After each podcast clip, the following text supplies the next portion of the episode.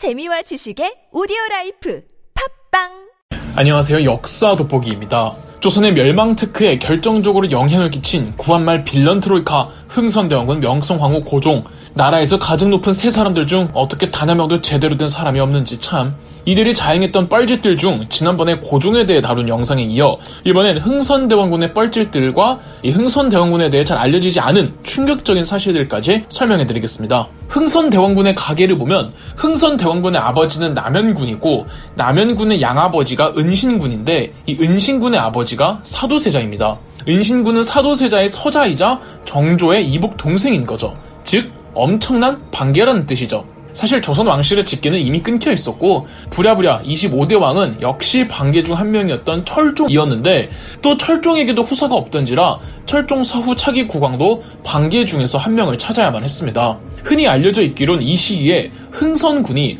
파라코라는 건달들을 데리고 다니며 양아치처럼 살았고 이 권세 가문이었던 안동 김씨 세력들에게 자존심 다 버리고 개 흉내를 내면서 안동 김씨가 아, 저런 놈의 아들을 왕위에 앉혀도 우리의 세력에 별 위협이 되지 않을 것이다. 라고 방심한 바람에 흥성군의 아들을 옹립시켰다가 흥성군의 칼바람을 일으켜 안동 김씨 세력들을 숙청했다고 합니다. 이는 당연히 MSG가 잔뜩 쳐진 후대에 만들어진 이야기랍니다. 흥성군은 당대 사대부들이나 왕실 전주이씨 문 중에서 대단히 모범적이라고 칭찬받던 종친이었습니다. 껄렁껄렁하고 양아치 같아서 주목을 받은 게 아니라 왕실 종친으로서 유능하고 모범적이고 똑부러지기에 주목을 받았던 거죠. 막 나가는 종친이었으면 오히려 후보에서 제외해요. 흥성군은 추사 김정희의 제자였으며 그의 난 그림은 예술적으로도 엄청나게 고평가를 받는걸요. 근데 이 흥선군의 언변이 다소 거칠었던 건 맞는 듯 합니다. 이건 나중에 흥선대원군 보면은 대충 수긍이 가죠? 그리고 흥선군의 수완과 대인 관계가 좋아서 뭐 사업을 해서 나름 잘 되기도 했고 고위직 정치인들과도 인맥이 남부럽지 않았죠. 그 인맥을 타고 타고 가서 후계 결정권을 가지고 있는 조대비와 연이 닿게 된 겁니다. 안동 김씨 내에서도 흥선군이 인맥을 어느 정도 다져놓기도 했고요. 흥성군이 조대비와 그 일가인 풍양조 씨는 물론 안동 김씨와 기타 권세 가문 및 고위직 정치인들과 서글서글 잘 대하면서 로비도 열심히 하고 그리고 이 조선시대 왕실은 후계를 정할 때 촌수, 학렬, 나이를 많이 따지기 때문에 전체적인 걸 고려했을 때 나이도 적당히 어리고 촌수나 학렬도 괜찮고 또 사회적 평판도 나쁘지 않았던 흥성군의 둘째 아들 이명복이 차기 국왕으로 선점되었고 여기엔 안동 김씨도 별 반대를 안 했습니다. 첫째 아들은 나이가 좀 있었거든요.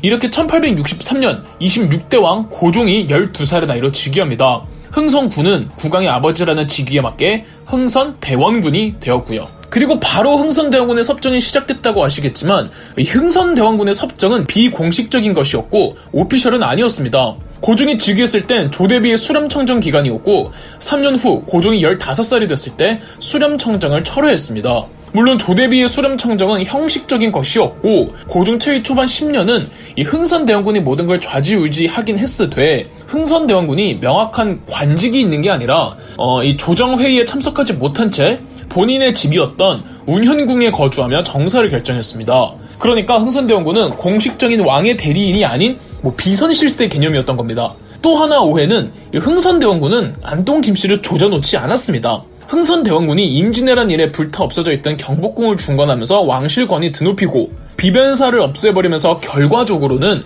세도 정치가 점점 희미해진 건 맞지만 안동 김씨 세력과 정치 짬밥을 무시할 수가 없어서 그저 멀리했을 뿐 숙청 정도는 결코 아니었습니다. 오히려 필요할 때는 관직 주고 제대로 사용했습니다. 뭐 경복궁 중거는 국가 예산 엄청 퍼붓는 바람에 인플레이션이 시게 와가지고 욕도 엄청 먹지만요. 이 흥선대원군처럼 수완 좋고 경영적 마인드가 다분한 사람들은 피바람을 일으키는 정치적 싸움 별로 안 좋아합니다. 그래서 흥선대원군 초반에는 정치권이 서서히 그리고 천천히 안정되어 갑니다. 이 문제는 다른 데 있었죠. 바로 서양 세력이었습니다. 이 당시 러시아가 청나라로부터 블라디보스토크를 찾으며 조선과 국경을 맞대니 불안했던 흥선 대원군은 프랑스와 수교를 맺어 러시아를 견제하려고 했습니다. 이 천하의 흥선 대원군이 처음에는 서양과 먼저 수교를 맺으려고 했어요. 그런데 프랑스 측 선교사들이 흥선대원군 신경 거슬리는 짓들을 많이 해서 화가 난 흥선대원군은 집권 3년 후였던 1866년 선교사들에게 조선을 나가거나 사형을 당하거나 선택을 하라고 했는데 다 순교하겠다고 하자 프랑스 선교사 12명 중 9명을 처형시켰습니다. 이 사건을 병인 박해라고 하는데 자국민이 죽었다는 정보가 퍼지자 당시 청나라에 있던 프랑스 병력이 조선의 강화도를 침공합니다. 이 전쟁이 병인 양요죠. 2년 후 1868년에는 독일인 오페르트가 흥선 대원군의 아버지 남현군의 묘를 도굴하려고 하기도 했고 또 3년 후 1871년엔 야 이번엔 미국이 강화도로 쳐들어와서 신미 양요를 일으킵니다. 연이은 서양인들의 침략과 만행이 피가 거꾸로 솟은 흥선 대원군이 척화비를 만들어 절대 서양 애들과 수교 안 맺겠다고 선언한 거죠. 오죽하면 신미양현 때 미국인들이 조선인 포로들을 보내주겠다며 협상을 제안해 왔을 때 흥선대원군은 서양 애들과 절대 뭐 안 맺겠다며 수치스럽게 살아 포로로 잡힌 놈들은 내 알바가 아니다 라며 거절까지 할 정도였습니다.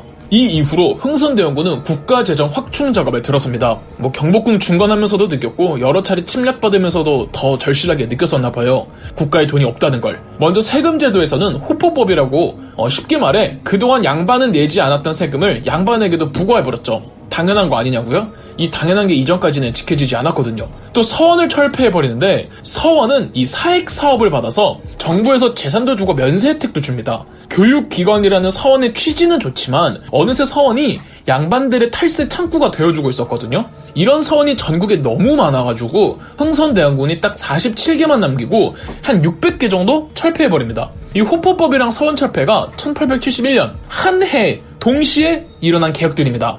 이러니까 사대부들과 유생들이 들고 일어나죠. 1873년 사대부들과 유생들의 상징적 존재였던 최익현이 고종에게 상소문을 올립니다. 국가 정책들이 조정회의가 아닌 대원군의 집에서 결정된다는 게 말이 되는 거냐. 지금 엄연히 고종의 친정기관인데 대체 왜 아무런 권한도 없는 사람이 10년 동안이나 섭정을 하고 있는 거냐. 이렇게요. 이 최익현의 상소문은 배후에서 명성황후가 부추긴 것이었습니다. 고종은 최익현과 대원군을 반대하는 신하들을 높게 칭찬하고 아무리 그래도 대원군한테 저런 말 하는 건 불충하다고 하는 신하들은 이 노골적으로 고종이 탄압했습니다. 상황이 심각해지자 흥선대원군은 운현궁을 나와 경기도 양주의 별장에 칩거하면서 운현궁 정치가 종료되게 되죠. 얼마 안 있어 운현궁으로 돌아오지만 운현궁을 찾는 발길이 끊겼고 조정은 여흥 민씨 집안, 즉 명성황후의 외척들이 다 장악한 상태였습니다. 이후 고종과 명성황후는 개항을 하고 근대화의 길로 접어들죠. 이 조선의 문호 개방이 있으니까 아무래도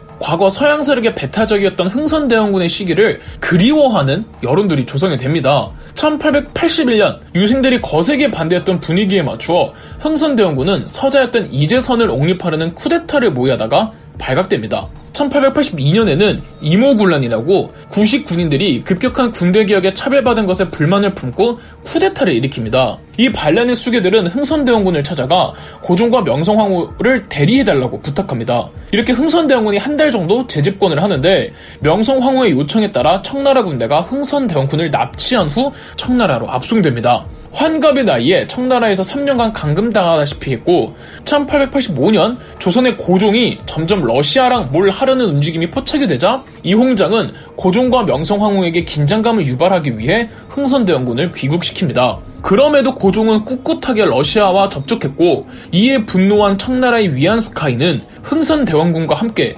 흥선대원군의 장남 이재면을 옹립하려고 하다가 또 한 번 실패합니다. 명성황후라고 가만히 있었겠습니까? 1892년엔 운현궁의 일부 건물들이 화약으로 폭발하는 사건이 벌어졌고 비록 터지지는 않았지만 이재명과 그의 아들 이준용의 집에서도 폭발물들이 발견이 됩니다. 뭐 범인은 밝혀지지 않았지만 누가 봐도 명성황후겠죠. 1894년엔 삼남지방에서 동학농민운동이 일어납니다. 조선 정부가 동학 농민운동을 진압할 여력이 안 되자 명성황후는 청나라에게 도움을 요청했고 청나라가 군대를 파병하자 일본도 같이 군대를 파견했고 일본은 인천에 상륙한 뒤 경복궁을 점령 반일적 성향에 다분했던 고종과 명성황후를 감금합니다. 그리고 흥선대원군을 데려와 강제로 재집권시킵니다. 여기서 충격적인 사실 하나 동학 농민운동은 우발적으로 일어난 사건이 아니랍니다. 동학농민운동의 주동자 전봉준이 흥선대왕군과 모의해서 일으킨 정치적인 사건이죠. 동학농민운동 몇 년 전부터 전봉준은 여러 차례 운현궁을 드나들었고 흥선대원군은 고종과 명성황후를 폐위시키고